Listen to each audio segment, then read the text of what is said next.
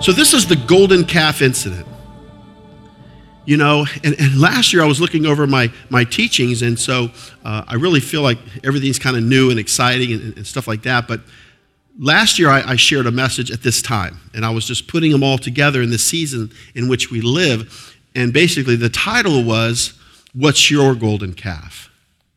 What's your golden calf? So, uh, even my own son challenged me, Father, aren't you going to teach on the Torah portion? I said, No, I'm going to teach on Tammuz 17, the golden calf incident.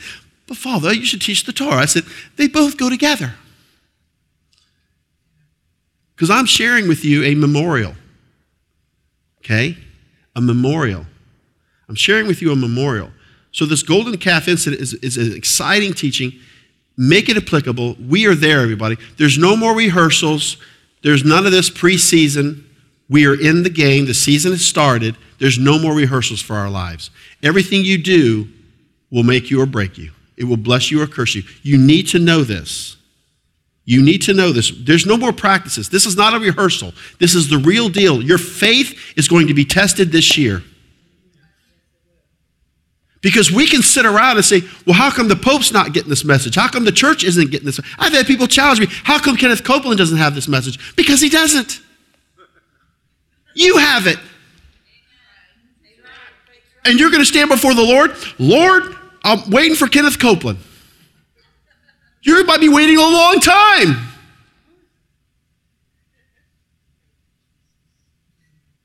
So, all I'm saying is that, and you need to understand this. I'm 49 years old and I've had an epiphany. My life basically consists of this God, my Father, pours His Spirit into me and shows me things and says, This is what I want you to do. And He doesn't include anybody else. He says, This is between me and you. I want you to build a strong community and raise up the next generation. He doesn't give me the details, He just gave me the order. So I can't be distracted with all this other stuff, other ministers and ministries and, and, and, and all this other goofy stuff. This is my life. Because if I branch off and I, and I start traveling and I teach Hebrew roots in the hotels and I do all this other stuff, he, he's going to be like, you know, you didn't do what I told you to do. Depart from me, I never knew you. You did all these things in my name but you didn't do what I told you to do. And I'm challenging each and every one of you in here. If your piece of paper is blank when you wake up, you better have something on it to attain to every single day because we do not serve a wishy washy revelation God. He gives you the revelation and you walk it out. It's not changed for me. Does it mean it's easy? No. Do I have all the details? No, but I know what he said to do. So what's going to happen? People are going to join me in the vision. Pastor Nick says, strong community, raise of the next generation, and they're going to come alongside Danielle and I, and we're going to do it together. It doesn't mean everybody's going to do it, it doesn't mean everybody's going to buy into it, but it's okay. But I'm going to get the help that I need. Rest assured of that. Go back and study Nehemiah. There are steps to a vision, everybody. There are so many steps. I can't even go there right now. There's so many steps to a vision, but he followed the steps, and then when he got there, he was scouting it out and checking it out before he shared anything with anybody. So, how do you know? Oh, I got to go there. Thank you, Holy Spirit. How do you know that your vision is from God? It's when you get the help that you need to accomplish it. Some of you have pizza dreams you have your own visions and revelations, or borrowed or plagiarized, whatever. And what happens is you're frustrated. Pastor, I thought God showed me this, and nobody will help me. I can't get this thing off the ground. And I ask him, is it even of God? Do you think I'm going to try to build a strong community and raise the next generation and not get help or see results? Then I've got the wrong vision, everybody. Come on now. You know what this means? You have to be unselfish. You got to pour yourself into people. You don't have to come in here and say, I don't feel like hugging anybody. Who cares? Hug them anyway. My kids do that. Brianna, give daddy a hug and a kiss. She's like, I pursue her. I said, I'm going to get me one of those. She don't like it. She's like, Mm-mm. Hello, good morning, everyone. Shabbat Shalom. I'm feeling so biblical today, feeling so righteous. I think I'll go to service and give my all and love people. It'll be so wonderful, feeling good. And then the next Shabbat, oh, I'm getting out of bed. I think I got a little pain. I'm going to call it a day. I'm just going to stay in bed. What's up with that? It's so funny. I, I, had a, I had a conversation with the Lord, and I was telling the Lord, I said, Lord, this job's hard. And he's like, So? You know? Like, so, so what? I said, Lord, you know, I said, there's days where I just don't feel happy. And I have to go to the service. And I got a bad attitude. And I don't even want to talk to anybody. But I got to go in a room full of people, Lord. I don't want to do it. He said, get over it.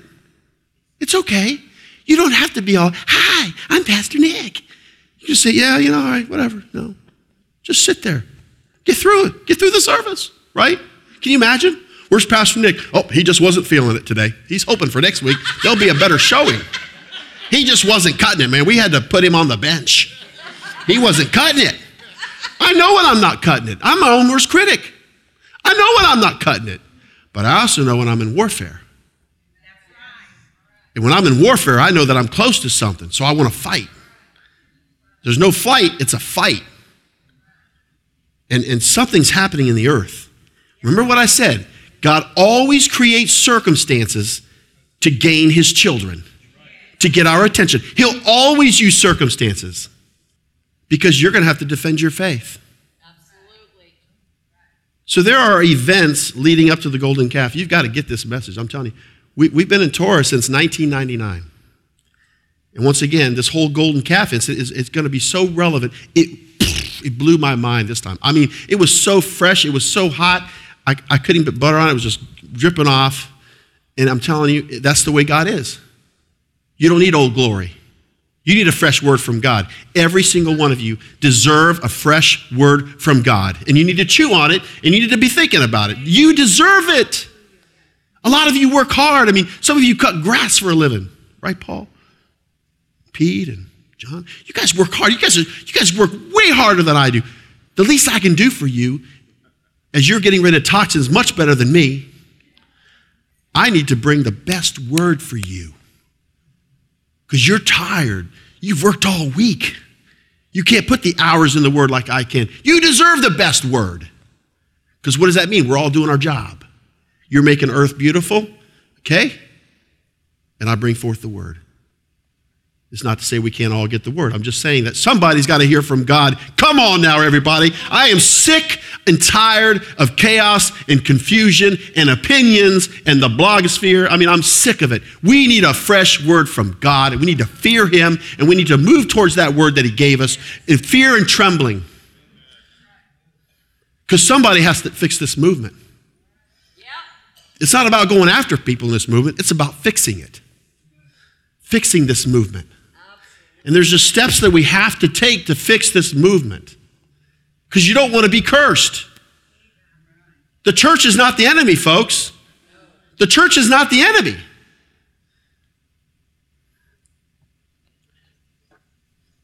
Moses leads the children of Israel out of Egypt after celebrating the first Passover. Exodus 12. Think about these series of events now.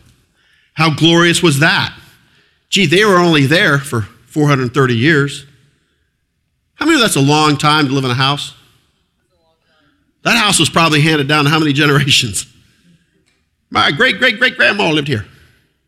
Now I got to leave. Parting is such sweet sorrow. Moving on. Pharaoh and his army drowned in the Red Sea trying to pursue the children of Israel. Amen? And the prince of Egypt, all the Egyptians drowned. Even Pharaoh. Amen? Come on now. My kids pointed that out to me. Daddy, I thought they all drowned. Yeah, people just can't get the story right because I don't know what Bible they're reading. Don't add or take away from the Word of God. We need to pray for those script writers because you have added or taken away from the Word of God by not telling that story correctly.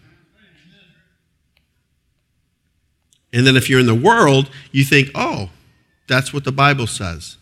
I saw the cartoon. Oh, I'm sorry, I got to move on. God provides manna for the children of Israel, Exodus 16.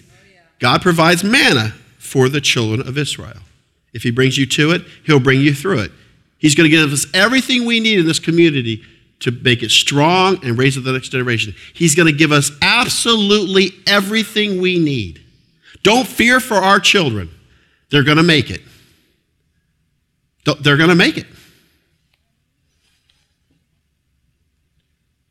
You know, thinking about the youth play and everything, you know, God allowed us to have state of the art sound and lighting because we want to teach the Bible through the arts. Because I mean, there's more than one way to preach the Bible. We can tell the stories right out of the Bible, and they'll be right out of the Bible. We can finally get it right. So God allowed us to have the funds to have state of the art sound and lighting. So we could do that. Isn't that amazing? That the youth are going to do a play, and this is what we've been living for, just waiting for, and we're going to see it in the first Saturday in August. The next generation telling a beautiful story about trust in God. You know? And isn't that what we all need to do? Joshua and the children of Israel defeat Amalek and his people. Exodus 17. Let me ask you all a question. When you came out of the world, did you have some battles right away? I know I did. We all had some battles, didn't we? We had some battles with our family, co-workers, or whatever else it was, because the enemy was trying to knock us off course. Oh no, they're, they're not in the world anymore. They're going to go for Hebrew roots. I'm going to do something to them. I'm going to try to thwart them. But how many know that they, they defeated Amalek? From generation to generation, we're all going to fight Amalek. Moses is reunited with his wife Zipporah, along with his two sons, Gershom and Eleazar, through his father in law, Jethro. We're at Exodus 18 now. We're leading up to the golden calf incident. Exodus 18. You could almost say this is a picture of our family members coming in here before the marriage supper of the Lamb. See, if, you understand something, if, the promises are to us and to our children's children, it doesn't matter how old they are, they will, they will come into this. You have to hope and believe for that. Now, we all have a free will, but it, has got to be activated in them. See, whatever is in you is in them. Oh, that was a revelation that God gave me.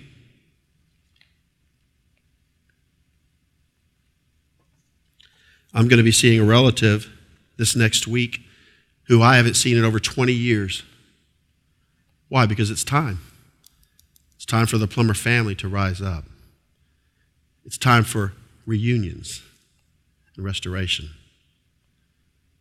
So God marries the children of Israel, which represents the Mosaic covenant, and they agree to the conditions, Exodus 19. Amen. How many of you know that the children of Israel agreed to the conditions of the marriage covenant? Raise your hand if you know that they agreed.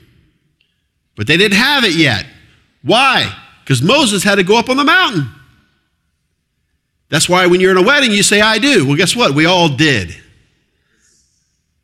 The Torah was written, and what did Moses say? Hey, it's for those that are here and for those that are not here. How many of you were there at Mount Sinai? Raise your hand. Okay, only two of you. See, we have all ages in this congregation. All ages. Get with that person. Let them ex- explain to you how that all went down. No, we weren't there, but now we're, gra- we're, we're, we're you know, grabbing for the Torah because we know it's relevant for today. It's teachings and instructions. I tell my pastor friends, the Torah has changed my life. It's an instruction booklet that I can't live without. And that's what Christians are doing every day. I'm going to wing it. How's that working for you? I'm going to play Russian roulette with, with God's perfect will, and, and maybe I'll get it right. That's not what we want to do. The Father shows us how to treat one another, how to live, how to love Him, how to serve Him. He, he teaches us all of this in here. So in Exodus 19, there's a marriage covenant. And see, this is what's happening in our life today is that the church has skipped Mount Sinai and now we have to go back. Does everybody understand that? The church has skipped Mount Sinai, and now we all have to go back and understand this whole marriage covenant thing. It's not with the blood of bulls and goats, it's with the blood of Yeshua once and for all. So Moses ascends Mount Sinai to receive the two tablets of stone, Exodus chapter 24, verse 12. So here's Moses going up. He's going to ascend up to Mount Sinai. And how many, there's quite a few documentaries on where Mount Sinai really is. It's Saudi Arabia. Amen? So that's a fascinating study. Well, why is that important? Because if they're having documentaries about where the real Mount Sinai is, hmm, then chances are what came off that mountain is in the earth. Because they're verifying it by the location. Well, if you if you go to Mount Sinai and verify the location, what came down off the mountain? Two tablets, right? That's medicine in the Bible. You know there's medicine in the Bible? Moses took two tablets. Ted, you can have that one. You probably already had it. I'm telling you, there's all kinds of things in the Bible. There's tennis in the Bible. Moses served in Pharaoh's court. I mean, it, there's everything in the Bible.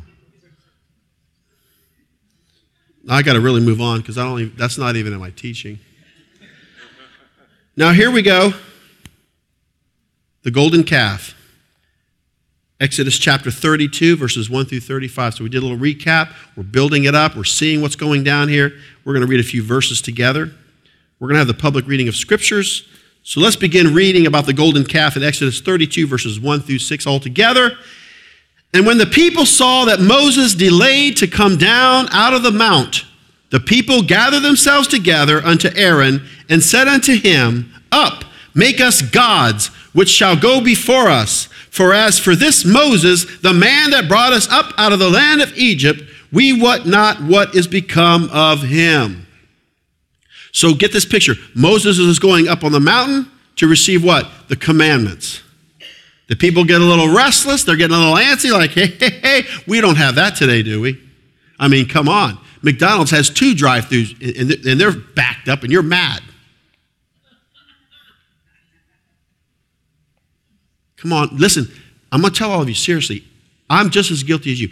This culture conditions us to be antsy and not to be patient because it conditions us. We're being conditioned for the opposite of God.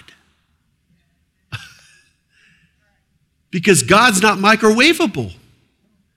He's not a CD. You can't pop him in and pop him out. He's not a drive through God. Amen. And let me tell you something there's no such thing as quality time. Never. There's no such thing. You either give time or you don't. There's no quality time, folks. You either take time for something or you don't. And I'm saying that this culture is conditioning us to miss God. Because we're scared to get alone. We're scared to get alone with God and to put a notepad down in our Bible and maybe a glass of water and just, Lord, speak to me. Oh, oh, this place would be rocking and rolling if everybody did this. Because He will speak to you. But you're so antsy and so full of anxiety and nervous and fidgety that He can't talk to you. If you'll abide in Him, He will abide in you. You've got to learn to abide. I got to leave my house. Amen to put two thoughts together. I like to come on the church property and pick up trash and stuff. Why? Because I can think, I can meditate, I can talk to the Lord. It's multitasking too. But I'm not behind a computer or a TV and I'm, I'm in nature, I'm around, you know, and I get to see all the bugs and all the creation that God makes and stuff and seeing things I've never seen before, amen. And so I'm just saying that you've got to condition yourself you have to condition yourself to get alone with God. Listen, I'm telling you right now, this is not an option. Oh, that's good for you, Pastor Nick. No, you need this. You know, you need this.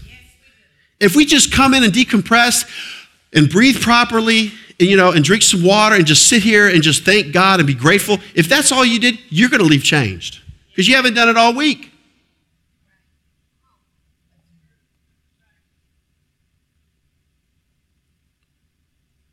Listen, the Holy Ghost leads, the devil drives. Ever since I was little, people are always trying to make me a driven person. I'm sorry, I am led, I'm not driven. If you don't feel well, or you're sick, or you're weak, or you're tired, do not make decisions that are very, very important in that state. Don't do it. Take a deep breath, say, I'm going to consider this later. Because if somebody needs an answer right now, too bad. If it's really, if it's that important, it can wait. Come on now. I'm a pastor. I have people trying to drive me all the time. Well, this and that. I said, listen, back off. You know, you need to be led. Don't make rash decisions. Think it through. Pray about it. Ponder it. Amen? Many a men have failed because of that. So I even have to be patient. Thank you, Holy Spirit. Can I tell on myself real quick? Yep. Nope. Maybe next week. No, I'm just going to. I got into a place with the Lord where I actually said, This is a great piece of property we want to build on here, but you know, maybe God wants me to buy another church. Oh, yeah, I went down that road. And the leadership was in agreement, and the elders said, Well, you know what? We might want to consider that. I mean, you never know, right? You don't know. It all fell through. We never bought another church. We built on this property just the way God intended it to be. But I had the opportunity to go buy another church, which wouldn't have been the will of God. Once again, a good idea. We need a bigger place, we need a church, it'll do. It's not what God wanted. So, guess what? This place is a God idea. This is God's idea that's come to fruition now. Keep reading. So when Aaron said unto them, Break off the golden earrings which are in the ears of your wives, of your sons, and of your daughters, and bring them unto me. And all the people brake off the golden earrings which were in their ears, and brought them unto Aaron. Let's keep reading. And he received them at their hand, and fashioned it with a graving tool after he had made it a molten calf. And they said, These be thy gods, O Israel, which brought thee up out of the land of Egypt. And when Aaron saw it, he built an altar before it, and Aaron made proclamation and said, Tomorrow is a feast to the Lord. Wow. Now, where did they get all this jewelry and stuff? They pillaged Egypt, didn't they? They pillaged Egypt. See, everything that God blesses me with, no matter what it is, it's for the kingdom. Yeah, it's for me and my family and everything else, but it's also for the kingdom, amen? When we're financially blessed in this church, right, it's to further the kingdom, okay? I mean, I go back in the fellowship hall over here. I don't know how we did it. I really don't know how we did it. I don't know how we did it. Have you ever been there? You go over there and you're like, we were in that building for eight years?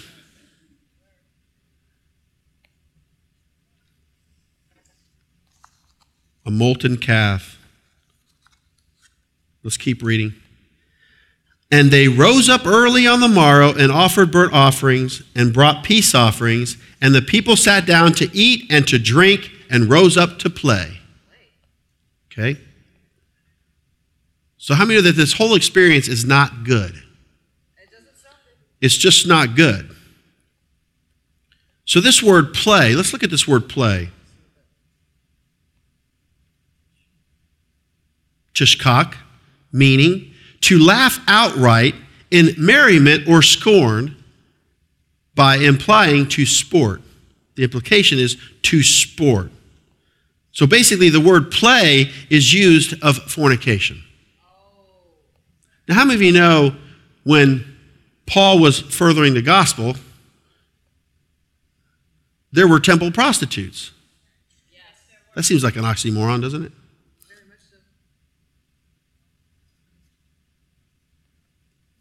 So the word play is used of fornication. It's one of the 17 works of the flesh, this word fornication. It's where we get the word porno or pornography, porneia. We don't have that problem in America, do we? Not at all. do you know that if you look at pornography, if you have pornography, it brings poverty? It's one of the signs. It brings poverty. And remember that pornography is lust, and lust is never satisfied. It's never satisfied. Never, ever. Love is what fulfills, love is what fills us up. So if we don't have love, we'll go to eros, the Greek word for lust. We'll, we'll do that form of love. There's different Greek words for love, but I'm just saying that the opposite of pornography, as far as intimacy, listen to this.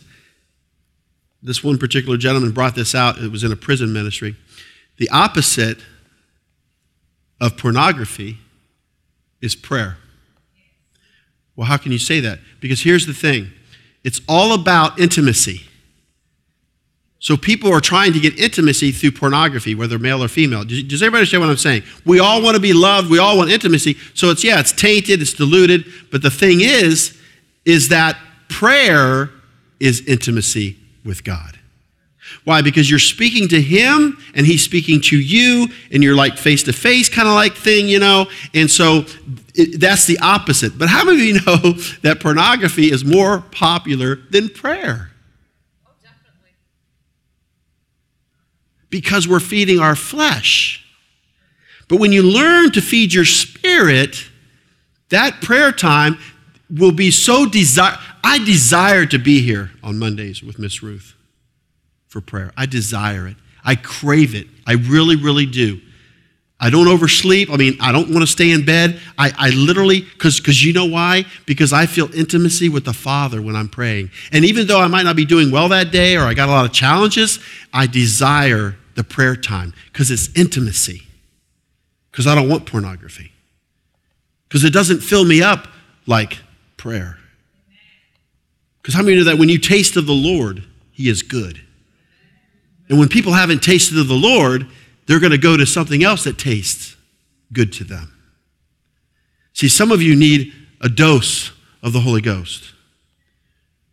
You need to get under the spout where the glory comes out.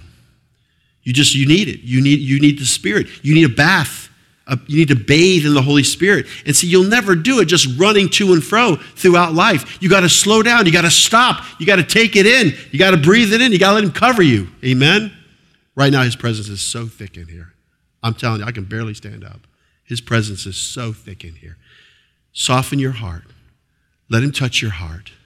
You want to be calm. You want to have peace, don't you? You want to have an abode of peace and rest. It's called the Shabbat. If you go back and study in Hebrews, this place is an abode. There's a place you can go to have peace. Now, I know that I'm not always there. I got seven kids this church and all kinds of crazy stuff going on, my own personal problems. But I'm telling you, I have found this place of peace. I truly have. And I want to stay there as long as I can, but I'm not always there because you have to live your life and do things and deal with stuff. But I'm telling you, there is a real place. It's called an abode in the Greek, it's peace. You can have it. You can really have it. I've always desired it. Continue on. Let's look at 32 7. Let's read it. And the Lord said unto Moses, Go get thee down, for thy people, which thou broughtest out of the land of Egypt, have corrupted themselves. Get down there, Moses. Amen? Amen. That's like my house. You don't leave children unattended. Hey, kids, just go swimming. No, there's got to be an adult. There's got to be an adult. Who said that the people have corrupted themselves? Who said it? Yahweh. God said it. He told Moses, they've corrupted themselves. How many know that's a big deal? How many, if you corrupt yourself, how many know it's not a good thing? And I don't want to read too much into this, but if God says you've corrupted yourself, you've corrupted yourself. Otherwise, you have a deluding spirit. Let's look at this word corrupted. Look at this, shachath. It means to decay, ruin, literally or figuratively. How many know ruin?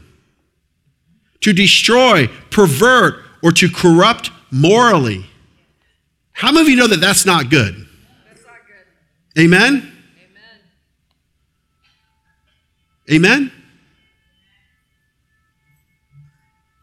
See? Calling forth an assembly. Somebody's going to come to the assembly. So look at that. Listen, if we have all these candidates in the Republican Party, the Democratic Party, okay, who's got a platform of morals and values other than Ben Carson? I can't think of anyone. And, I'll be honest with all of you. I like the news because I'm older and I like to keep up with stuff, but I can't watch an hour of gossip and slander. How many know you can't just put that on and sit in front of it? You'll be corrupted. How many of you say you will be corrupted? I didn't have any joy watching the debates. I watched little bits and pieces, but people going after one another, I thought I was going to watch it, and the Lord says, Don't watch that. That's slander. That's not a debate. Don't put that in your spirit, because then you'll watch that and you'll, you'll, you'll slander people. Well, you know, it's in your spirit. And this isn't about going after the world because you can't judge the world. See, it's too easy for me to get up here and do a PowerPoint presentation on how corrupt the world is. It's too easy. So, what should I do? Show you a way to get cleaned up and be obedient. I want to be clean, have a clean conscience, and know that I've done business with the Father, and, I've, and if, when I have an odd, I've taken care of it, and, and I feel good, and I go to sleep at night, and I feel clean. This place is going to be like a giant washing machine or a car wash or something. We, we need to come in and just get cleaned up. Just say, man, I need to get cleaned up. Amen? This is what we really, really need. Whatever happened to morals and values? Where's our morals and our values? Where's just basic Christianity at? Where is it? I mean, really, you know? We live in the information age. We just need the basics. Less is more. Let's keep reading. Exodus 32, verses 8 through 10.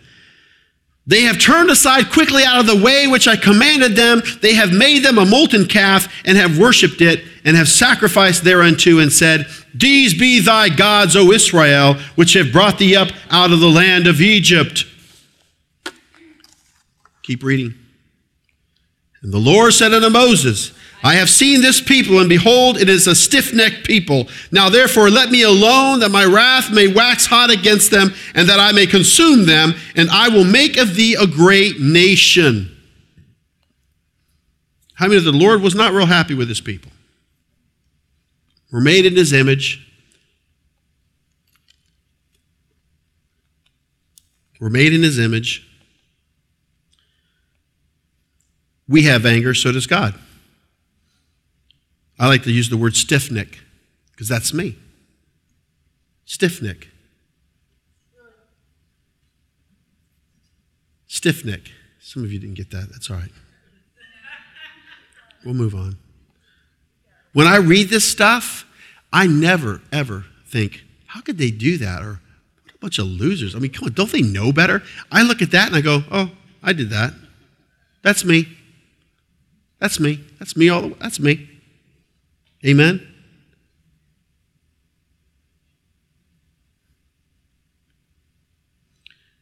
I was talking with a couple one time, and uh, the guy was sharing with me, "Hey, you know what? I'm the head of this family. I'm the head of this home." His wife was right there, you know, and he was proud of that. You know, I said, "Good for you, man." And the wife said, And I'm the neck, and I can turn that head anywhere I want. And the conversation was over. That's good, honey, because I'm the neck. I'm moving on now. Exodus 20, verse 3. What is that commandment? Let's read it. Thou shalt have no other gods before me. Why? Because there are no other gods.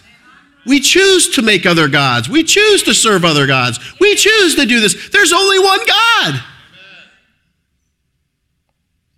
Thank you, Father. It's an honor to teach this to all of you. Because this is all leading to something glorious in the kingdom of God. This is all leading to your inheritance. This is all leading to something beautiful for you personally in the spirit realm. This is all leading to greatness in the kingdom of God because his word will not come back null and void. If you find the instructions, if you find the scriptures, and you find the people that are contained within those scriptures, and you begin to do these things, your life is changed forevermore. I know less now than I've ever known because I keep pressing in. This is the one book that you pick up that you never put down. A Bible in the hand is worth more than 10 on the shelf. Now let's just break this down. Let's take this, this story literally, okay? Let's take the story literally and let's break this down. Seven statements of God against the children of Israel. How many of you have ever corrected a child before and you meant it? Hey, you did this. I'm not happy with this. This is what you did. You didn't make it up. You didn't twist it. You just said, this is what you did. Come on. Oh, yeah. We, we need to take it on the chin with God. Okay, we messed up. We need to admit it. Number one, this is a statement. They corrupted themselves. Now, how many know that's not good? Who is the king of corruption? The prince of this world. Everything's corrupted. Come on, let's all be honest. Business dealings, corporations, leadership, it's all corrupted. The political system, there's corruption. Look at this. Number two, turned aside quickly.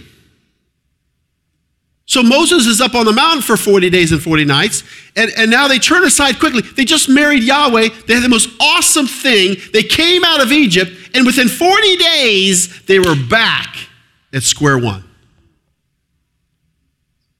And he couldn't believe it. They, they turned aside quickly. It was only 40 days. I mean, you would think that they're still trying to get over the slave mentality of, hey, we just got out of Egypt. Oh, I'd be a little gun shy to do anything, wouldn't you? It's like when we put, thank you, Holy Spirit. It's like when we, we're so strict with our children that they want to run from us. I try to have a balance with my children. I'm, I'm, a, I'm a man of rules. But think about it. These people came out of Egypt with a slave mentality, and now they're entering into this covenant, and, and that's not going to be an easy thing. How many of you understand what I'm saying? It's not an easy thing. You got to put yourself in their shoes. And let me tell you what the Lord is showing me right now in my own personal life is empathy. Does everyone know what empathy means? It literally means putting yourself in somebody else's shoes without an opinion. Oh, that's painful for me. Because you know me, I want to fix everything. And oh, well, you shouldn't feel that way or think that way. This is what you need to do. This is what you need to think. I can fix this. Don't forget about that. That's not empathy. What if somebody comes to you about an issue and you just want to correct them and say, oh, that's stupid? You don't have any empathy. Guess what? You'll be successful in life. We all have to have empathy. Hear people out, hear where they're at. How many of you know that we all have different phobias? So if someone says to me, and I get near an edge and it's a drop off and I can't really make any sense of, you know, my direction or perspective or whatever, and I get on an edge of something, man, my knees start knocking, and I, I mean, I, I freak out. I got up on the roof, the ladder, went up with the roofer. Hey, he's showing me stuff around. We're looking at the roof and going, uh, and then all of a sudden I saw the ladder and I started to go, and I went to the ladder and I saw how high up I was, and I was like, and the, the roofer looked at me, You all right? I said, Yeah, just wow, wow. Oh my goodness. And I, I started thinking, I'm not going to be able to get off this roof. Literally, they're going to have to call the fire department. I was that afraid. But you would say, Oh, that's just childish. Now, I want to overcome my fears, but what I'm saying is that the way that I did it was this. I mean, they had the ladder just like six inches off the roof. Come on, you know how scary that is to maneuver that thing? Oh, I was like, Lord, this is not working for me. I have zero faith at this point in time. I said, I'm not doing it. I'll sit up here and I'll have a birthday or whatever, but I'm not going down. I just, I mean, I literally was terrified. So I said, Can you raise that ladder up so I can have something to grab onto? And I'm telling you, it took everything in me. And I will never go back up there unless God raptures me up there. I don't go up on the roof. I'm like, I got to get other people to go up on the roof. But it's empathy. You know, you should say, Pastor, I understand. You've got this fear of heights and it just makes you uneasy and you could probably even pass out or freak out, you know, because you have to overcome your fears, you know. You should see me at Masada. Go ahead and laugh, Mike. Everyone laughs at Pastor Nick when you go to Masada. I heard people, watch this. Because you know the cart takes you up there? That's wonderful. I'm in the cart, I'm in the middle. Hey, Dad, look over here. No, I'm good. I'm in the, I'm in the cart, right? I mean, you're looking down, the cable's going up, you know. I'm like, I don't even look at the cable. I'm like, and, and then it goes like this. I'm like, I'm like, oh. The door's open. Okay, and I know what's going to happen next. You get off this car, and you got to go along the side of the mountain. That's wonderful. That's wonderful, right? No, it's not wonderful. Why can't the thing go all the way to the top and drop me off in the middle? So now you, you've got from here to whatever to go along the side of the mountain on a bridgeway, a walkway that's, I don't know how many hundreds of feet down there. I don't want to look. So I'm just like, you know, I am. I mean, I am. And, and I get up to, oh, I got this. Oh, I got to build up my strength for when I go down. I'm good. I'm good. It's like some of you scared of spiders, snakes. Listen, this will preach empathy, empathy. It's part of your emotional intelligence, everybody. You need to have empathy because you'll never win anybody to the Lord without empathy. If you come alongside and show them love and help them and, and, and care for them and nurture them and give them compassion, then you can preach the gospel.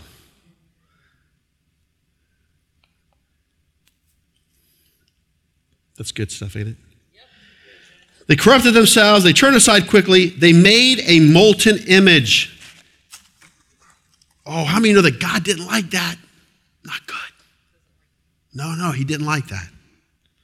You know, and, and if you want to understand this picture, think about this. If we were to bring the Torah scroll out here or the menorah and we all started bowing around it and stuff, how many of that's not kosher? We worship what? We, we worship the teacher, not the teaching. The Torah is, is, an object, it's holy. We, we treat it with reverence. I understand what I'm saying. It's got a home, it's, it's treated with care and respect and reverence, and you don't just slap it around and, and slap it around and put it under your bed. Amen. You understand what I'm saying? But we worship the teacher, not the teaching. So that was a point of contact for them, and how many know that it was wrong? We can see this throughout the Bible, don't we? Remember the serpent? Up on the staff and all that stuff. How did that work out? People worship objects and images and things, and God says, don't do that because they're created, they're, they're made by hands.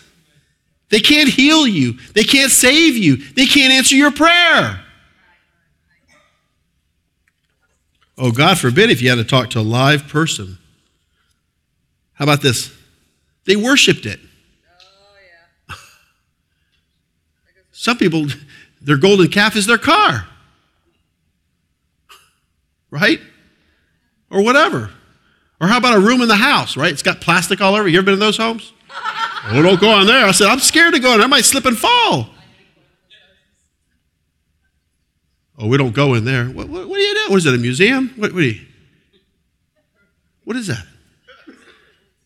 My Honda Odyssey, we bought it. It was a lot of money. I'll never do that again. My next vehicle is going to be made out of leather, stainless steel. Okay?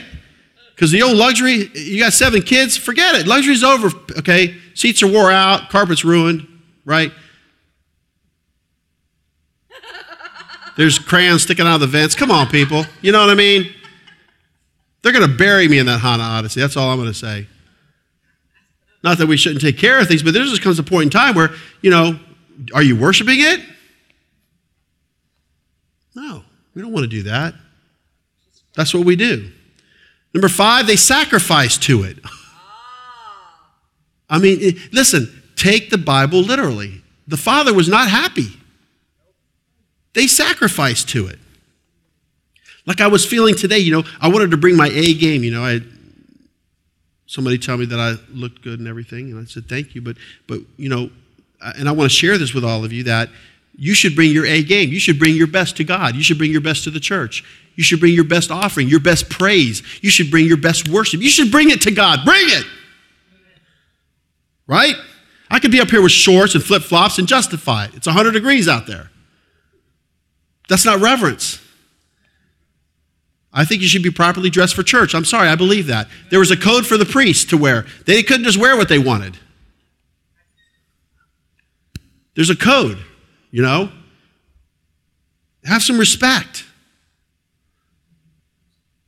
Number six, claimed it to be the God that led them out of Egypt. Now, listen, you can read into this all you want. I went to the Chumash and I was reading the commentary, and I went into La La Land. You know what I'm saying? I didn't even go into the Talmud, the Mishnah, but I went into the Chumash and, and I started reading the commentary and stuff, and, and, and interesting things in there, or viewpoints, or theories, or whatever. But the bottom line is, God wasn't happy with these things. He was upset so much that he was going to destroy them. That's pretty serious, okay? This ain't like when he, you didn't take the trash out kind of thing. This is bigger than that. Number seven, been stiff-necked. Anybody been stiff-necked? What does that mean? Your viewpoint is just one way. You're so narrow minded, you can look through a keyhole with both eyes. You're stiff necked. You will not look at things differently. You will not look at what God is saying to you, what other people are. You're just stiff. You will not look at things differently. Guess what? You'll never get anywhere. You have to adapt, you have to adjust. You can't be dogmatic to that degree. You got to be flexible in the spirit. Amen? Just like with Paul, you know, they think he was schizophrenic. He didn't keep Torah. He kept Torah, you know. The bottom line is that he did circumcise Timothy, but he didn't circumcise Titus. So we can make that into an issue. But the bottom line is that not everything's the same. We're all in different situations and circumstances with people and stuff. It's kind of interesting, too, been stiff necked, you know, looking at this. Abraham's father served other gods. Joshua 24 2. How many of you know that? Abraham's father served other gods. I believe it was said that, it doesn't say it, but it said that he made idols. But, but the bottom line is that Abraham's father served other gods. Amen? Your parents or your great grandparents or your grandparents, whatever, how many of you know that they're on a different path than you right now for the most part? Not for those that are into the Hebrews to Christian. How many know that our parents and our grandparents and our great grandparents, they were on a different path than us? And we say, well, how come I'm getting it? Don't try to figure it out. You're getting it. And without faith, it's impossible to please Him. And do you believe that He is a rewarder to those that diligently seek after Him? How about Rachel? That's the house of Joseph. That's our house. Rachel stole her father's household idols. Genesis 31, verses 30 through 35. Imagine that. She had been there all of her life, been raised up there in Syria, and she decides, hey, you know what? I've grown up with these gods. I better take them with me. Well, guess what? Father didn't like that. Why? Because father needed his household idols. They're gone. He freaked out. Somebody took my household idols. And Jacob should have never said what he said. Well, whoever has them, let them die. Let them die. He didn't even know his own wife. She took them. And what happened? She died giving birth to Benjamin, Benjamin. Death and life is in the power of the tongue. And I'm telling you right now, that's my biggest battle right now because I, I, just want to say stuff. And, and, you know what the Lord was showing me? The Lord showed me this, and I'm still working on it. Really and truly, I, I, I come to the point where I think I'm going to have to put like an index card in my pocket with a small little pen or something and just know that it's there because this is how bad it's getting. And if I say something that I shouldn't have said, I need to go and I need to write it down ask for forgiveness because I got to start conditioning myself. Because you know what the Lord showed me? The Lord showed me that I have so much more to bless you with and give you, but you're holding yourself back. And I got mad at myself. Me, myself, and I, we had a board meeting. Amen. Me, myself, and I, and I'm like, oh, this ain't going to work anymore. I'm the guy? Okay, well, I'm going to take care of this because I want more from the Lord. I want more of his presence. I want more of his revelation. I want more opportunities to, to be around people that are obedient to him. Because when you're praying, God hooks you up with praying people. Praying people are hooked up with praying people. Did you know that? If you're praying, He's going to hook you up with praying people. He's not going to hook you up with people that aren't praying, because people that are praying are praying God's will. Our Father who art in heaven, it's the model prayer. Amen. That's the model prayer. That's how we should pray. That's what Jesus was saying. The disciples said, Hey, teach us how to pray. He goes, Here's your model prayer. Pray. This is how it should look. And so we stick to that. Amen. So Rachel stole her father's household idols.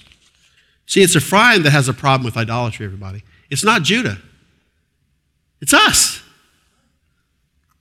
I got to move on now. Here's a quote An idol is anything that you give your strength to or get your strength from. John Bevere. Got into it with my pastor friends. I like to tell stories. We were talking about different addictions and things, you know. And he says, So, uh, do you uh, drink coffee every day? I said, I, I would say so. He says, You're addicted. Said, no, I'm not. He says, Yes, you are. You have it every day, right? Uh, you're right. Yeah, you're right. I, I do. I choose that addiction. Get thee behind me. I choose it. It's okay. But, but he made a point. I had to have it every day. As hard as it was to admit, even if it's just 12 ounces, 15 ounces, I mean, I'm, I'm pretty sure I drink coffee every day. I, I don't need any hands to go up. You don't need to join me. But what I'm trying to share with you is that we do have addictions. We do have habits. We're creatures of habit. How many of you understand what I'm saying? We're creatures of habit. So, with that said, you know, uh, it's like uh, the kids mess with the TV or something, you know. It wasn't working for a few hours. I couldn't get it to work. I said, oh, well, you know. But before, before I would get super mad and upset and all this, you know. Well, I gotta watch, I gotta watch the news. And I caught myself. I'm like, no, I don't. I don't need to watch the news. And so what I'm saying is that, you know, it's just like I like to watch uh, ABC News at, at, at 6.30, ABC World News with David Muir. And I'll tape it or I'll watch it, but I've, I've discovered that I don't always do that. Matter of fact, I've, I've gotten to the point where I'll tape it, but then I watch that news, but I won't watch the old one, and I erase it or whatever. But I'm just sharing with you that we're creatures of habit. How, how many of you have habits? Oh, yeah. We don't have to get into all of it, but I'm saying we got to examine ourselves and ask ourselves. And then what happens, the Daniel fast comes along, Oh, proves to you you're an addict. Because when the horns come out and the fangs, I know you just gave up coffee the first time in your life. How's that Daniel fast?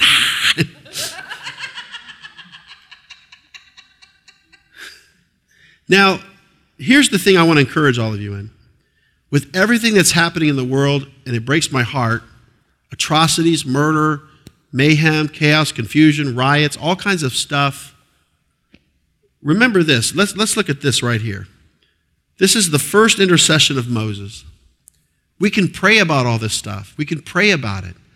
Lord, I lift this up to you. You know, Lord, I, I just pray that the Prince of Peace would bring peace. I just know that peace is coming, you know. The check's in the mail. I know there's peace, you know. And, and begin to intercede for this world. In Exodus chapter 32, verses 11 through 14, we have, of course, the first intercession of Moses. Let's read it together. And Moses besought the Lord his God and said, Lord, why doth thy wrath wax hot against thy people, which thou hast brought forth out of the land of Egypt with great power and with a mighty hand? Wherefore should the Egyptians speak and say, For mischief did he bring them out to slay them in the mountains and to consume them from the face of the earth? Turn from thy fierce wrath and repent of this evil against thy people. Keep reading. Remember Abraham, Isaac, and Israel, thy servants, to whom thou swearest by thine own self, and saidst unto them, I will multiply your seed as the stars of heaven, and all this land that I have spoken of will I give unto your seed, and they shall inherit it forever. And the Lord repented of the evil which he thought to do unto his people. Listen, we live in a culture in a, in a, church culture where we just go after people and we, we find out something bad's happened to somebody or they made a bad decision and we just jump on them and we add fuel to the fire. We should be interceding. I know of situations right now where ministries have, have gone belly up and things have happened right now. And I intercede, I pray for those people. Breaks my heart. It could happen to me, it could happen to us. The Lord repented of the evil which he thought to do unto his people. Amen. But look at this. I mean, intercession, not accusations, everybody.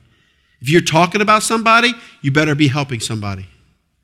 My wife and I, we talk about people, but that's because we want to help them. We do not sit around and talk about this and that. Can't believe this, can't believe that. We, we talk about situations. We say, okay, let's pray about this. Let's see how we can help the situation. Let's see what we can do to resolve this. But we, we don't talk about people. We don't, we don't enjoy that. We don't, it's not good. Let's look at Joshua. Notice Joshua waiting at the foot of Mount Sinai for Moses in Exodus 32, verses 17 through 19. For the sake of time, I, I won't go there. But how many that, that Joshua was dedicated? Yeah. I want you to think about this. Joshua and Moses head to the mountain, Mount Sinai. Moses goes up, and Joshua waits for him to come down. Come on now, that'll preach. He's waiting for his leader. He, he's waiting at the base, of, and Moses came back down the way that he went up, and Joshua was right there. Uh, amen? And then Joshua didn't know what was going on in the camp. How come Joshua didn't know what was going on in the camp? Because he was, he was loyal to the leader. He didn't drop the ball. He knew his responsibility was to wait, wait right here for Moses to come back down. He didn't even know what was going on in the camp. He says, It sounds like a, a party or an army or something, right? An army, battle, rock concert. And then we move on to the golden calf is destroyed. Exodus 32 20, amen. The golden calf is destroyed. He breaks it down, makes him drink it, doesn't he? He shows you, oh, let me show you how good this idol is, right? Take this. Here's your fiber. So they destroyed it, broke it down, and then they consumed it. Because what was God, do you think, really wanting to say? You know, originally, God never wanted a big tabernacle and all that other stuff. He just wanted the people to worship Him. Each and every person. You didn't need a building or, or a temple or any of that stuff, a point of object like that. He's like, just worship me. Come together and worship me. You don't need a place because I'm inside of you. And I believe that's why he told them to drink that golden calf, saying, Hey, I'm inside of you, like this golden calf. Think about that. That God is inside of us. Greater is he that's in me, amen, than he that's in the White House. I mean, I'm sorry. Greater is he that's in me than he that's in the world. Amen? Don't you know that God's inside of you?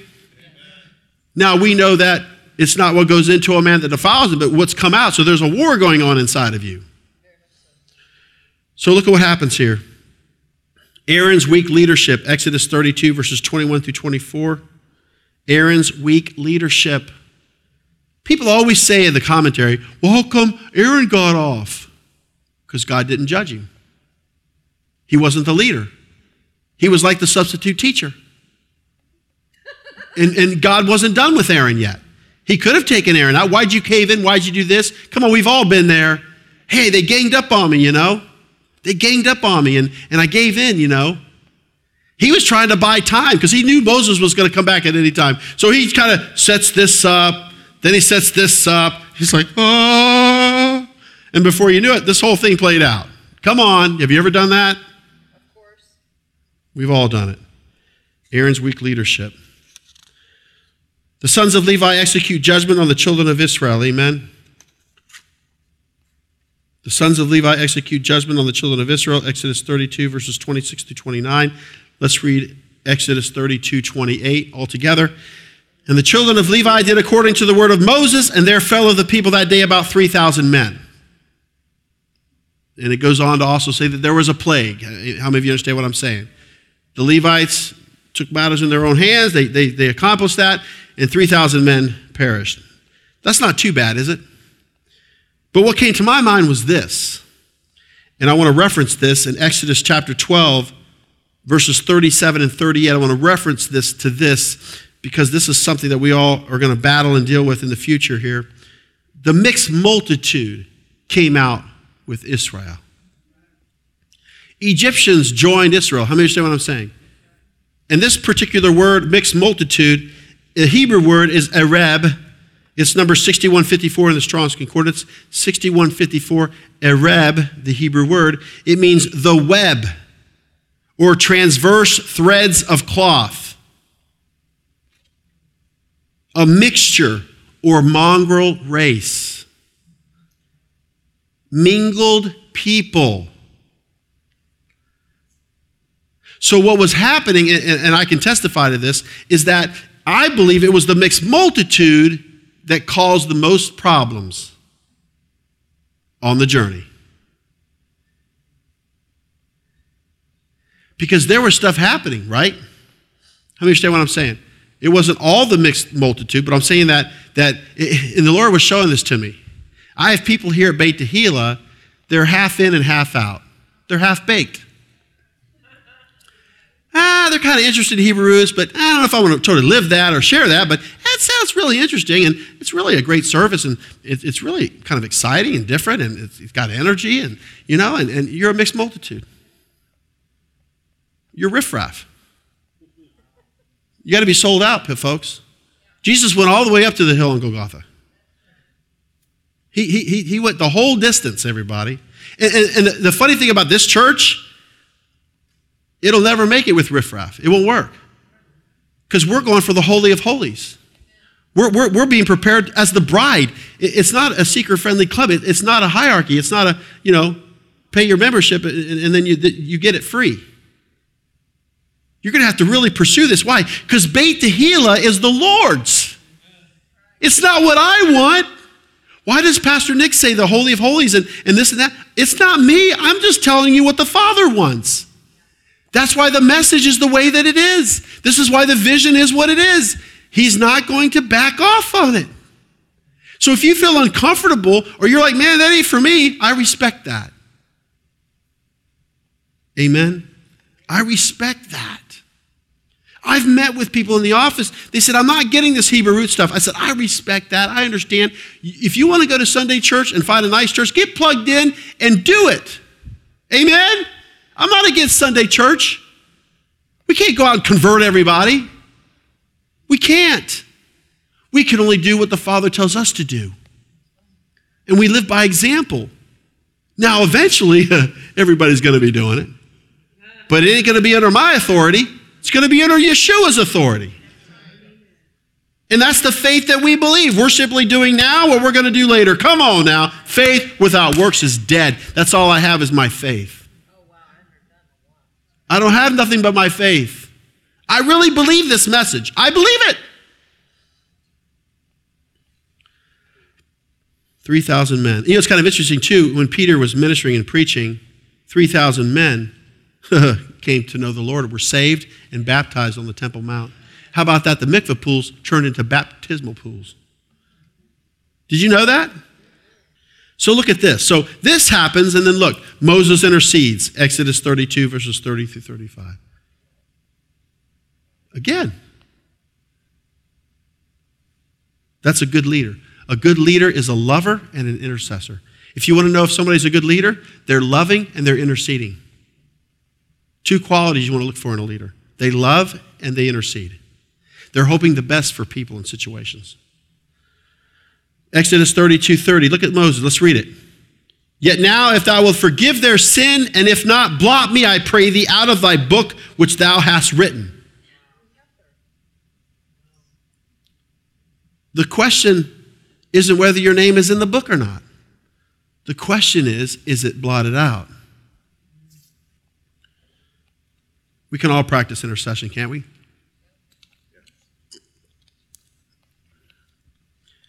Continue on. Jeroboam's golden calf at Bethel and Dan. 1 Kings chapter 12, verses 25 and 30. So, what do you think happened at this great cataclysmic event when the two houses were divided? There was a northern kingdom and southern kingdom. What do you think happened? Because it's an event, right? It's an event that took place. The kingdom was divided by God. How many know that God divided the kingdom? And, and he will put it back together.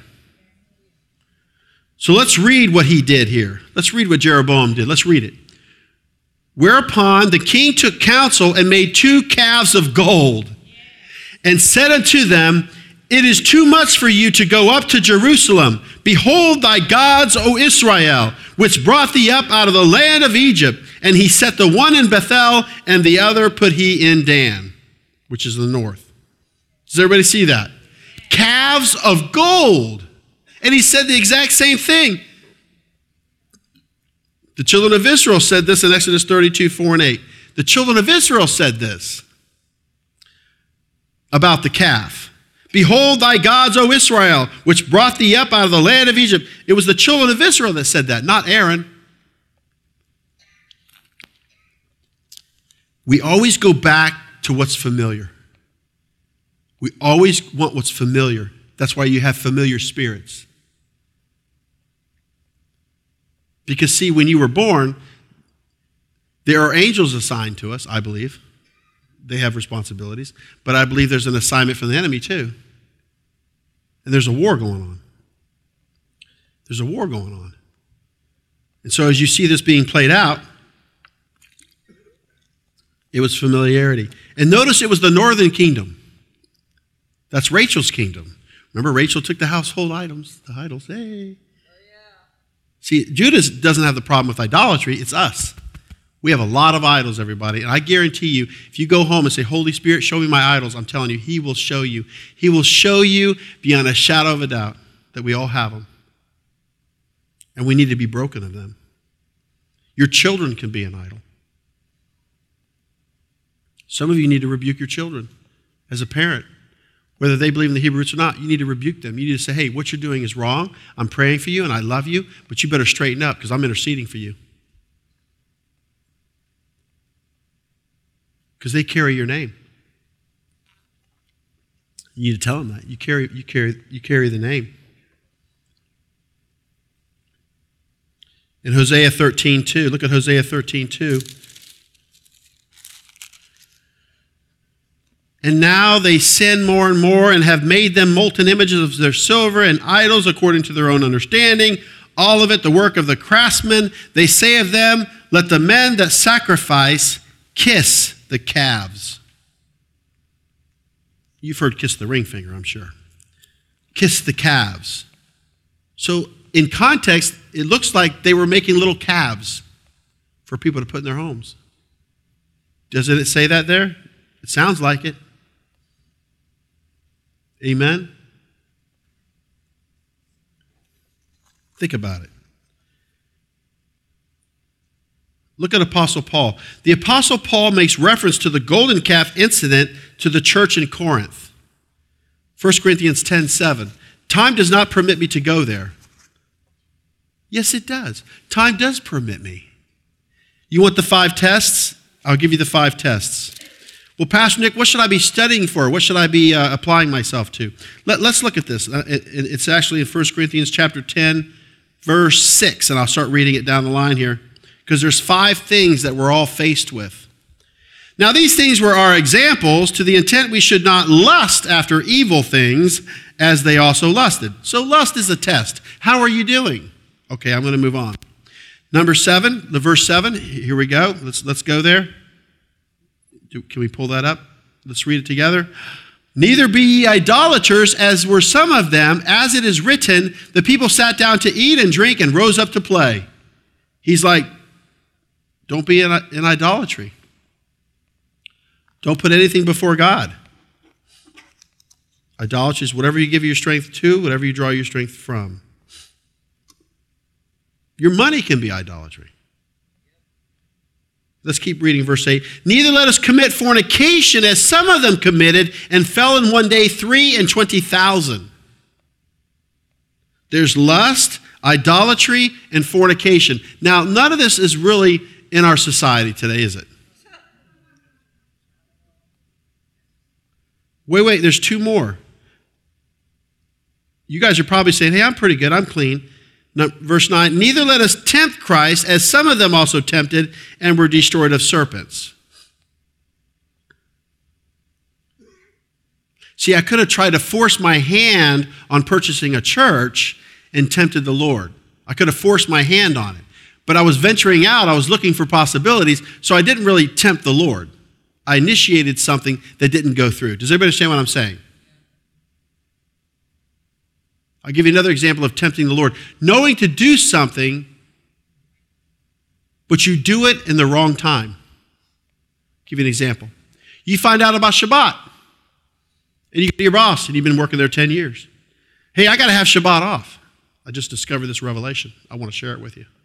And you know, they're very receptive of that, aren't they? Because you've been living a certain way for 10 years, a total heathen, and all of a sudden you're going to change. And they're all into that. They understand that. They have empathy. Every boss has empathy. And you say, well, you know, if I don't get this Shabbat off, I'm quitting.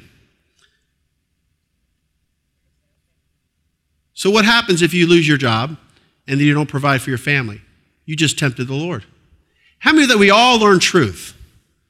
God shows us what to do. How many of you got to work into some things?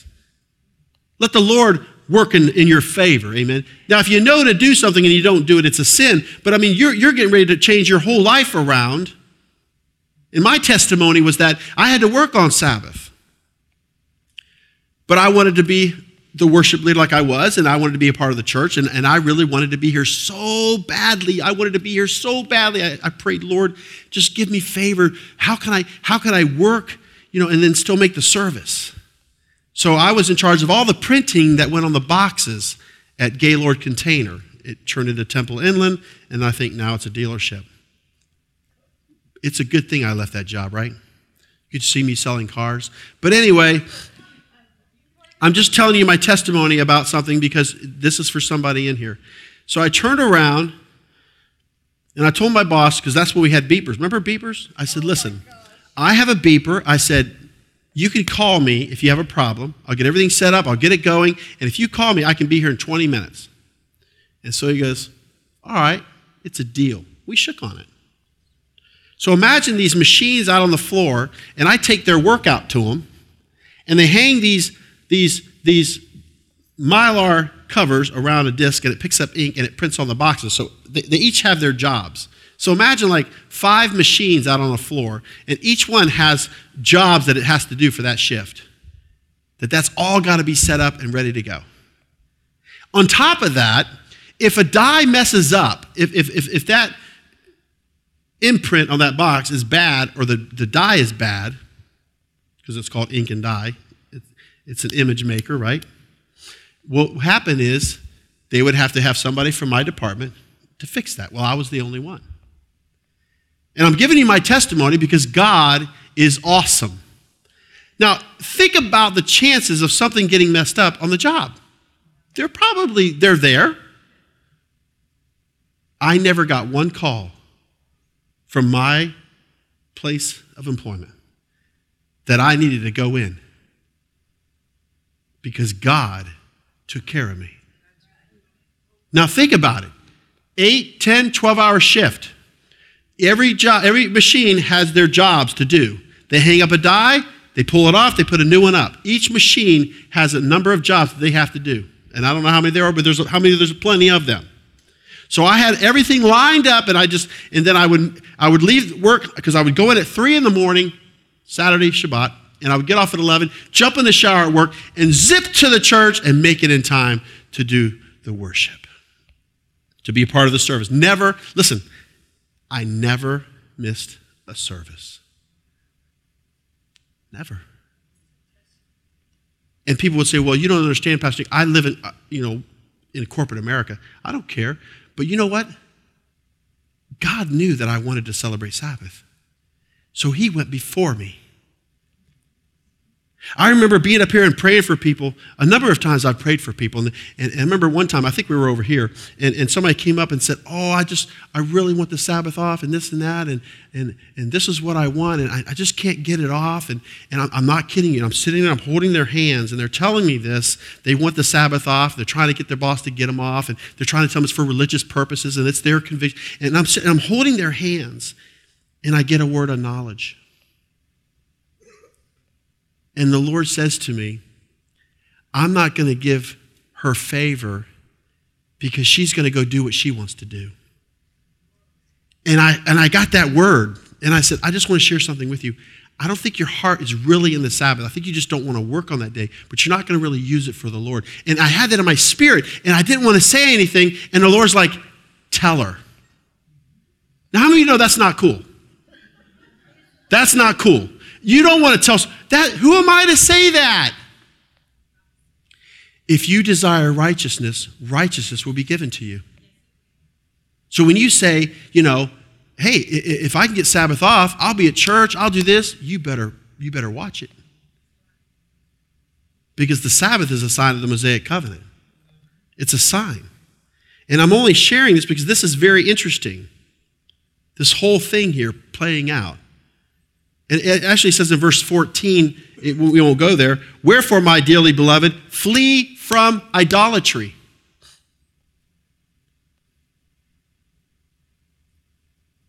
Like, like me being a pastor, I don't even tell people I'm a pastor. I go undercover all the time because it could be an idol. I'm a pastor. It's not a good thing to be a pastor in these days in which we live. No, no. You know, I, I mean, listen, people come on the property and I wear my shorts or something and I'm out on the property. Hey, who, who are you? What's your name? I say, Hi, I'm Nick. I'm the groundskeeper. You know, because I don't want them to know. I want to see how they really are. Let's look at this next slide. We're going to finish up here. I got uh, the ending of this is going to blow your mind. For those of you that hung in there, it's going to blow your mind. You're going to be like, "Wow." Idolatry is one of the 17 works of the flesh, Galatians 5:20. In the King James version of the Bible, there are 17 works of the flesh. Don't let nobody tell you otherwise. These new versions, they got down to 8. We're not really that bad. If there's 17 works of the flesh, I want to know every one of them. Covetousness is idolatry, Colossians 3 5 through 7. Covetousness is idolatry, Colossians 3 5 through 7. Abominable idolatries in 1 Peter 4 3. 1 Peter 4 3. And, you know, the cool thing about this teaching, everybody, is go home, talk about it, pray about it. I don't know what you're interested in. I don't know where you're at spiritually. I really don't. Some of you I don't know. But you should be excited about spiritual things. There should be something you're excited about. If it's the Shabbat, if it's the Torah portion, the Haftorah, the Brit Hadashah, if it's the, the, the 17th of Tammuz that begins tonight, you should be excited about something's going on, something's happening, and you should want to know about it. So, what happened on the 17th of Tammuz? What happened in this month? What Hebrew month is Tammuz? It's the fourth month, isn't it? Because what's after Tammuz? And by the, name, by the, by the way, the, the names were given during the Babylonian captivity. Tammuz is not good, folks. We won't even go there. Okay?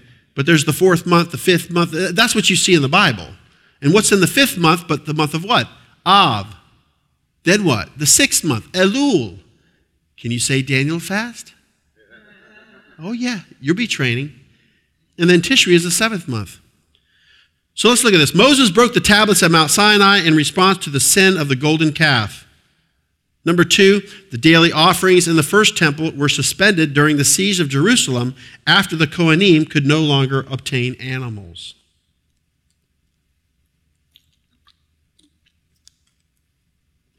Number three, Jerusalem's walls were breached prior to the destruction of the second temple in 70 CE. Amen. Number four, prior to the Great Revolt, the Roman general Apostomos burned a Torah scroll, setting a precedent for the horrifying burning of Jewish books throughout the centuries.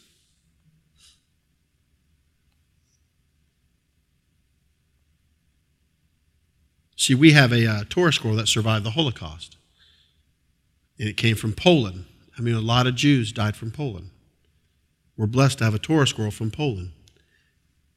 Amen? You need all to understand something about the Holocaust. All those Jews died so that we could live. We could carry on the Torah. We could carry on the teachings and instructions and show it reverence because the Germans would put Jews on the back of a truck, roll out a Torah scroll, and the German truck driver would drive over it, and the Jews were in the back of the truck, had to wash the whole thing. Now, now listen, we say, well, what's the big deal? It's because it's God's holy word. And that's what the enemy will do. He wants to twist it, pervert it, destroy it. And so God's word will not come back null and void, everybody. I'm telling you right now, thank you, Holy Spirit. There are prophecies being fulfilled right now at this second, and you don't even know it. I'm telling you right now, there are prophecies being fulfilled right now, and you are clueless. Because the secret things belong to God. But those things that are revealed belong to us and to our children. The way I'm teaching you and sharing with you, I, am straight up with my children. I don't hold nothing back. I talk to them. I, I, I talk to them uh, uh, so they can understand, but I don't hold back. They're not, they're not sheltered.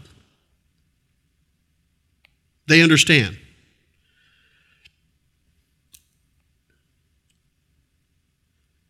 Number five, what happened on the 17th of Tammuz? An idolatrous image was placed in the sanctuary of the first temple, a brazen act of blasphemy and desecration.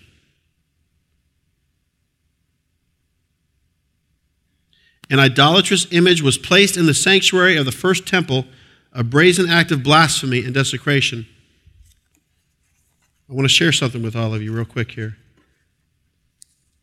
So, yesterday I'm at the house and I'm just chilling out, getting ready for Sabbath and everything.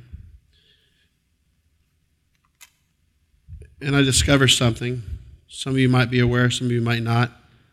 I don't know if I can get away with this or not, but I'm going to try. If I could have that microphone. Some of you would say, well, you know, this happened so long ago. Check, check. Just bring this up. Very good. Now, this happened so, you know, come on. I mean, that's old stuff, man. We don't do that stuff anymore. Really? Well, this is interesting because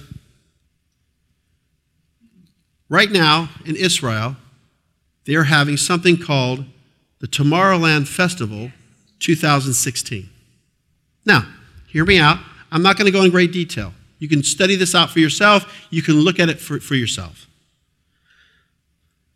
And it's called Tomorrowland Presents, and the theme is Unite, in quotation marks. Unite. Okay, this is like a music festival. Okay? Electronic music and different things. I'm not against the genre of music, but what I'm saying is that they're calling it a festival. And what goes on there is, is not really that kosher. Now, here's the thing Tomorrowland presents, and the theme is Unite. Here's the countries Colombia, Germany, India, Israel, Japan, Mexico, South Africa.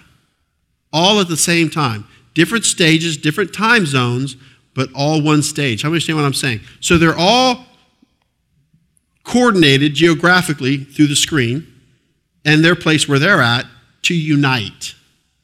And the theme is a better tomorrow. Now, one of the symbols, the Tomorrowland symbol, has an eye on it. I, I don't know if that's a lotus flower or what. I, I just discovered this yesterday, and, and the Holy Spirit was showing this to me, and I was so disturbed by it. It really made me angry. That right now in Jerusalem, they're having this Tomorrowland festival on Tammuz 17. And you say to me, it's not relevant. Now, just go right to the source. Go to Tomorrowland Festival and look at it up for yourself and decide what it is and what it isn't. But on Tammuz 17 in Jerusalem, they've got this arena, over 15, 20,000 people can attend, and they're going to party. And I know I made reference that my anniversary is tomorrow. I don't want a party. Now, I want to celebrate my, my love to my wife and 17 years of marriage. Amen. But I just want to play an audio. I'm not going to put the image up, I'm not going to get into any of that. I just want to play the audio for you. Hear the audio, and then you decide for yourself. Are you ready? Yep. Let's just do it this way. Once again, you can see this for yourself. There's little trailers and stuff. And I try not to go online, and I'm not a surfer. I don't go clicking all over the place to look for stuff. You understand what I'm saying? This stuff just comes to me. It's just maybe one or two clicks, and that's it, because I don't surf. I can't surf. I can water ski, but I can't surf. But I just want to play the audio and tell me what you pick up on.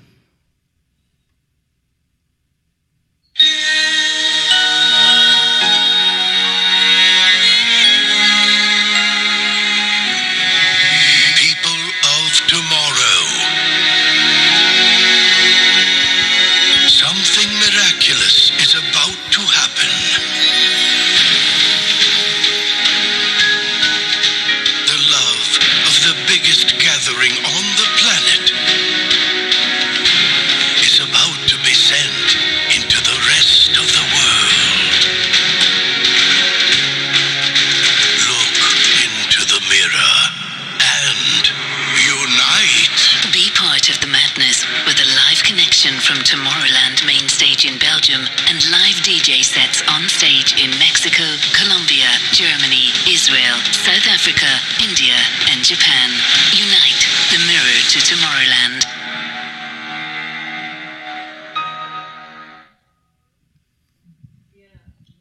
Did you, hear that?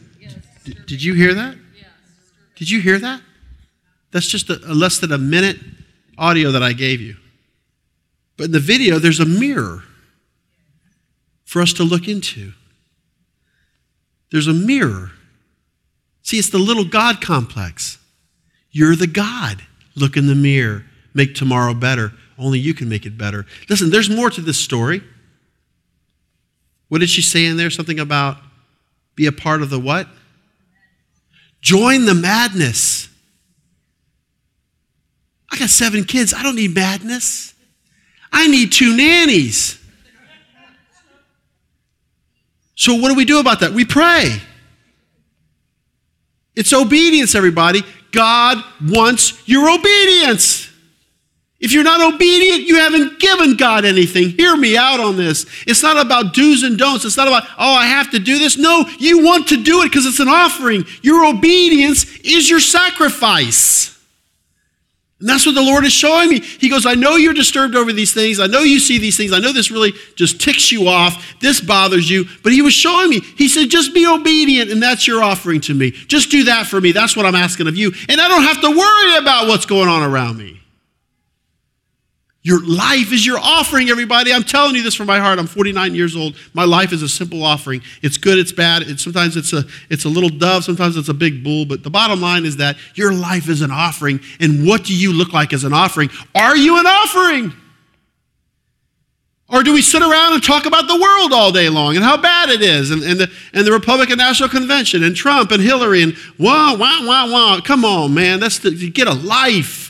You can be excited and have victory and be positive and have good stuff. We're the aggressors. In closing, check this out. The time between the 17th of Tammuz, the golden calf, and the 9th of Av, the destruction of both temples, is called the three weeks of affliction. Do you have your calendar? Do you have your biblical timeline? Listen, nobody's sharing this, nobody's giving this to the people. I think, I think this world is just totally lost. And I think the Messianic movement is lost. We got to have a plan of action. This 2016 biblical timeline, if you just open it up, once again, a revelation given to me in regard to the fall feasts. If you'll notice, where you see the dates July 24th and then August 14th, is that three weeks? Three weeks of affliction. So this is about doom and gloom. So, wow, once we get over the golden calf, now we got to look at both temples were destroyed. This is all about being alert. The enemy is trying to put fear in your life. God wants you to be alert. So if you're saying to me, well, I'm not really praying or worshiping, I'm kind of taking everything easy, you better wake up.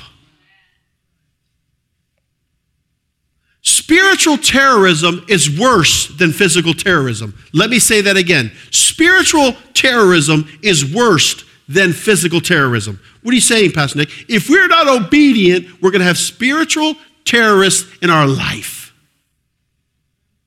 And the Lord has already shown that to me with some of you. He says, You got to let them go because they're going to learn the hard way. You can't save them. They've made up their mind. They've chosen this path. They're not listening. Let it run its course. You pull back. It's almost like I don't want to get pulled in. You go to save somebody, then they pull you in, then you drown with them. It's all about obedience, everybody. It's not complicated. And as you look at this timeline, it's, it's a fear of God because you honor his calendar. This ain't about, hey, this is going to happen on this day, this is going to happen on another day. It's not even about that. Matter of fact, when I was at the grocery store and I was looking at this timeline, the, the Lord wanted to assure me this. And this is what he was sharing with me as I pull this out. Because, you know, how many of you know that this could get you in trouble? Now, Pastor Nick's uh, making predictions. I'm not making predictions. I'm sharing the past so you don't repeat it. He's warning us.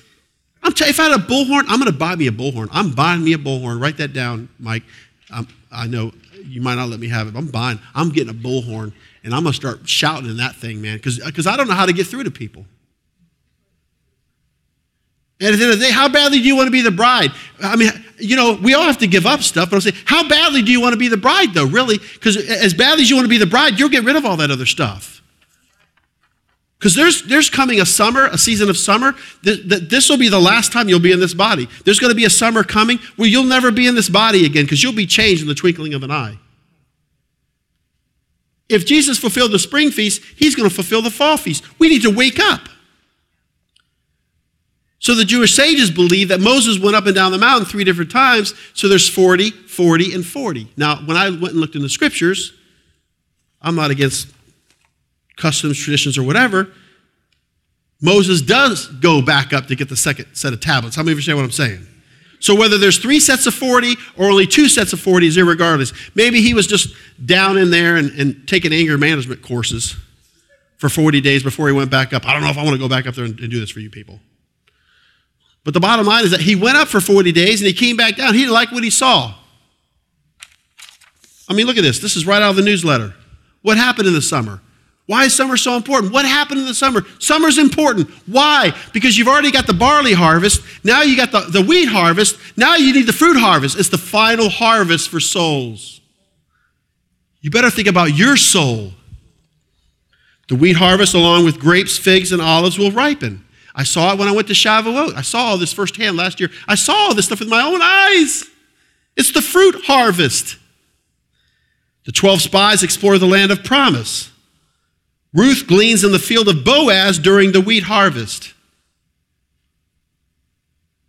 Ruth was there for the barley harvest and the wheat harvest, which is June and July. And of course, John the Baptist stated that Yeshua would gather his wheat in the barn.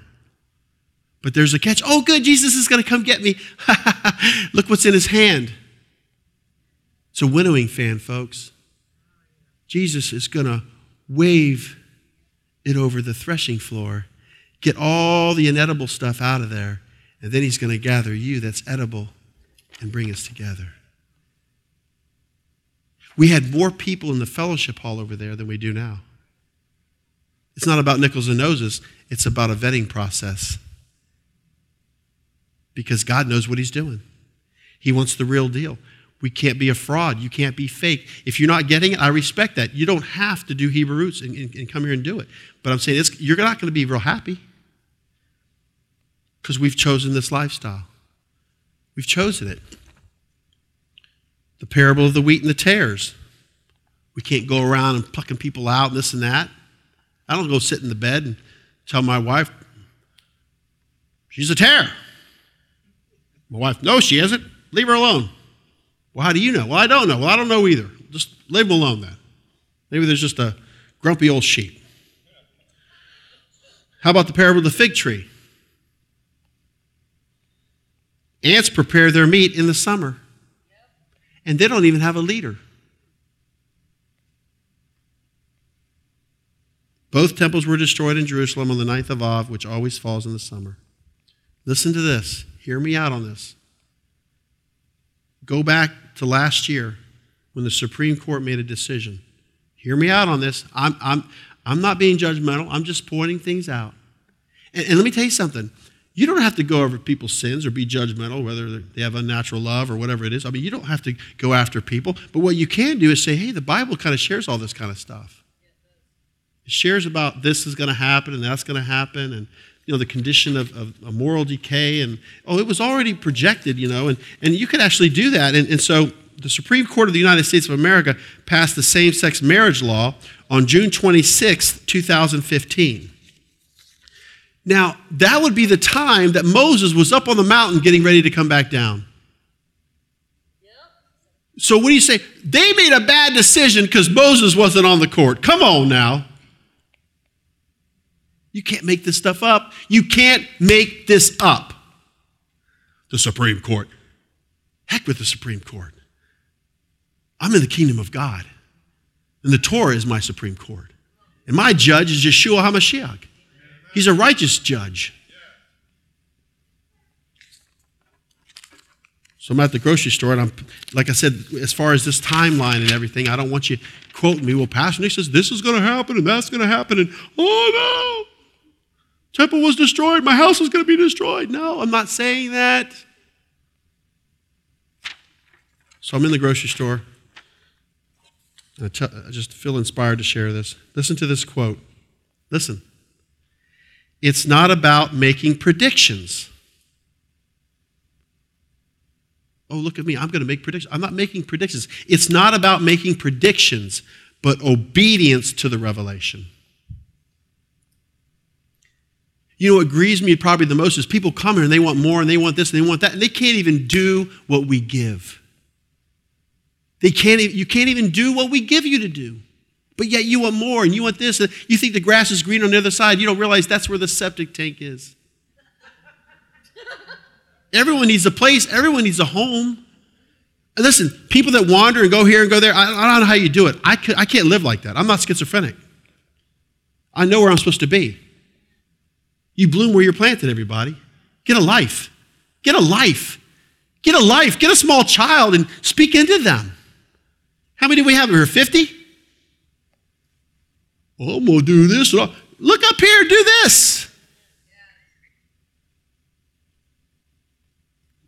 And of course, you know what Yeshua said privately to the disciples and everything after the Last Supper. And according to the Gospel of John, in closing here, he basically said, Hey, you know what? I, I pray that, that they're one. Like me and the Father are one. Amen? We, we have to get along. You know, if you don't want me to be your pastor, I mean, I respect that, but you're going to need a leader. You're going to need a leader. You're going to need leadership. We're not going to, we're, we're going to make a church government here stronger and better. You haven't seen anything yet. We'll probably be using the New Testament model, but I'm telling you now, we need a strong church government. Why? Because it gets rid of the riffraff. We're going to have protocol, and, and, we're going to show you how we do things, and this is how it works. And then I respect your, your, your you know, your, your life and everything, but we got to have rules here. It's not a free for all. So let's be praying. I mean, time doesn't even permit me to go into the examples that are happening in the earth today. How many of those atrocities happening in the summertime? Why is the murdering happening in the summertime? Why? Why? Why in Orlando? Why in Munich? Why is it in the summertime? Why is the devil murdering people in the summertime? Because the fall's coming and it's going to be over.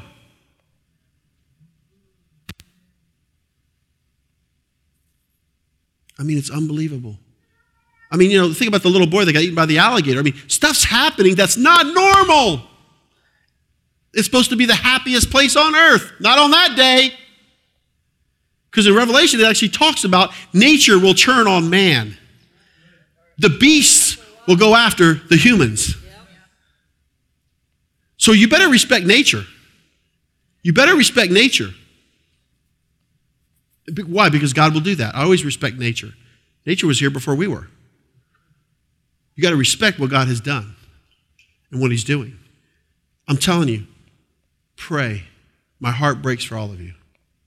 My heart breaks for all of you. And, and I'm excited inside. I, I, I'm like a little kid in a candy store.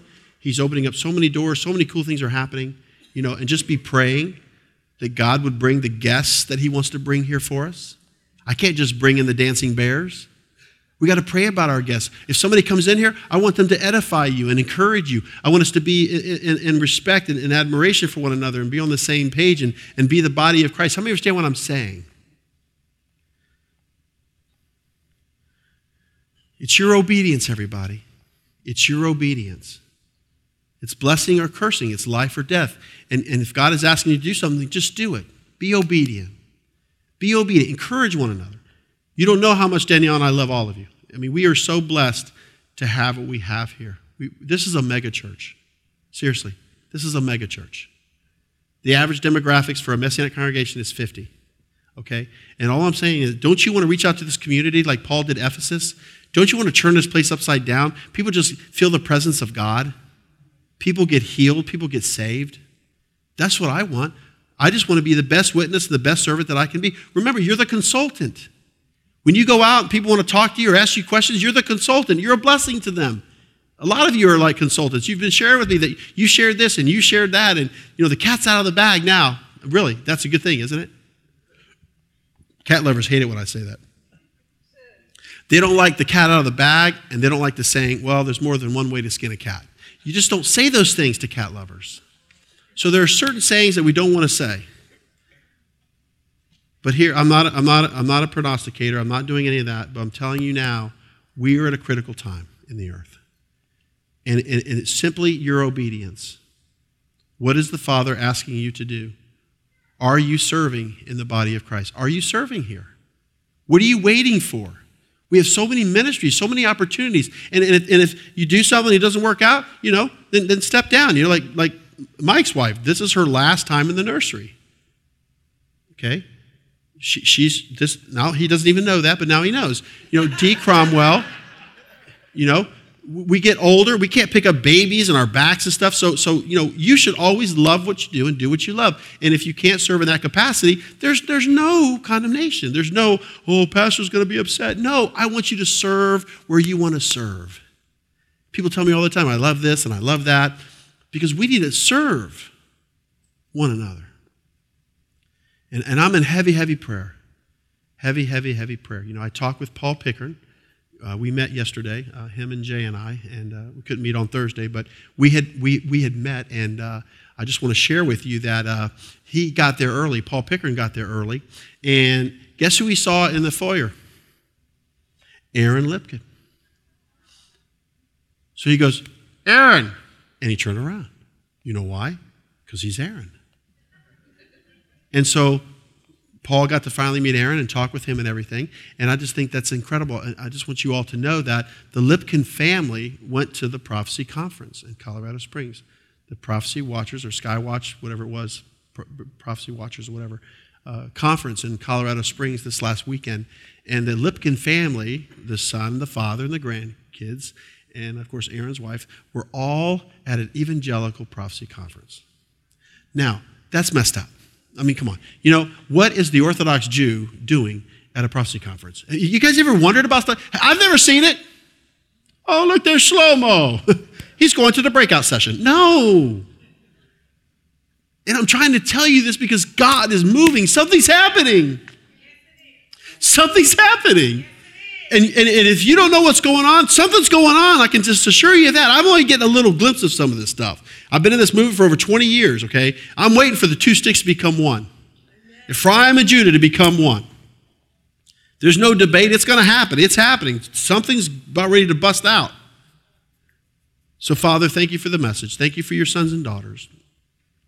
We just, we just come before you, Father. We just, uh, we just humble ourselves. We just humble ourselves. We just we just take a deep breath, Father, and we just uh, we ask you to forgive us of our sins, cleanse us of all iniquity, Father. Let, let us not be anxious. Uh, let us let us have peace, Father. Let us have your direction and your guidance. Father, I just uh, bless everyone here, all your sons and daughters, with clarity of mind in what they are to be doing and uh, where they are to be serving. Because, Father, we, we need to, to get busy here, Father, in this community. There's so many opportunities, and I want to thank you, Father, for just being a father to us. We love you, Abba. We love you so much. And uh, we thank you for a strong community and to raise up the next generation, Father. Everybody here is good enough, everybody is valued. And, uh, and we just, we just want to thank you. We want to thank you for protecting us and providing for us and guiding us. And Father, it would be great to see uh, signs and wonders and miracles and everything. But uh, in the meantime, we're just going to be obedient. And I pray for this house to grow in maturity and love. And I ask all of this in the name of Yeshua. Amen. Praise the Lord, everybody.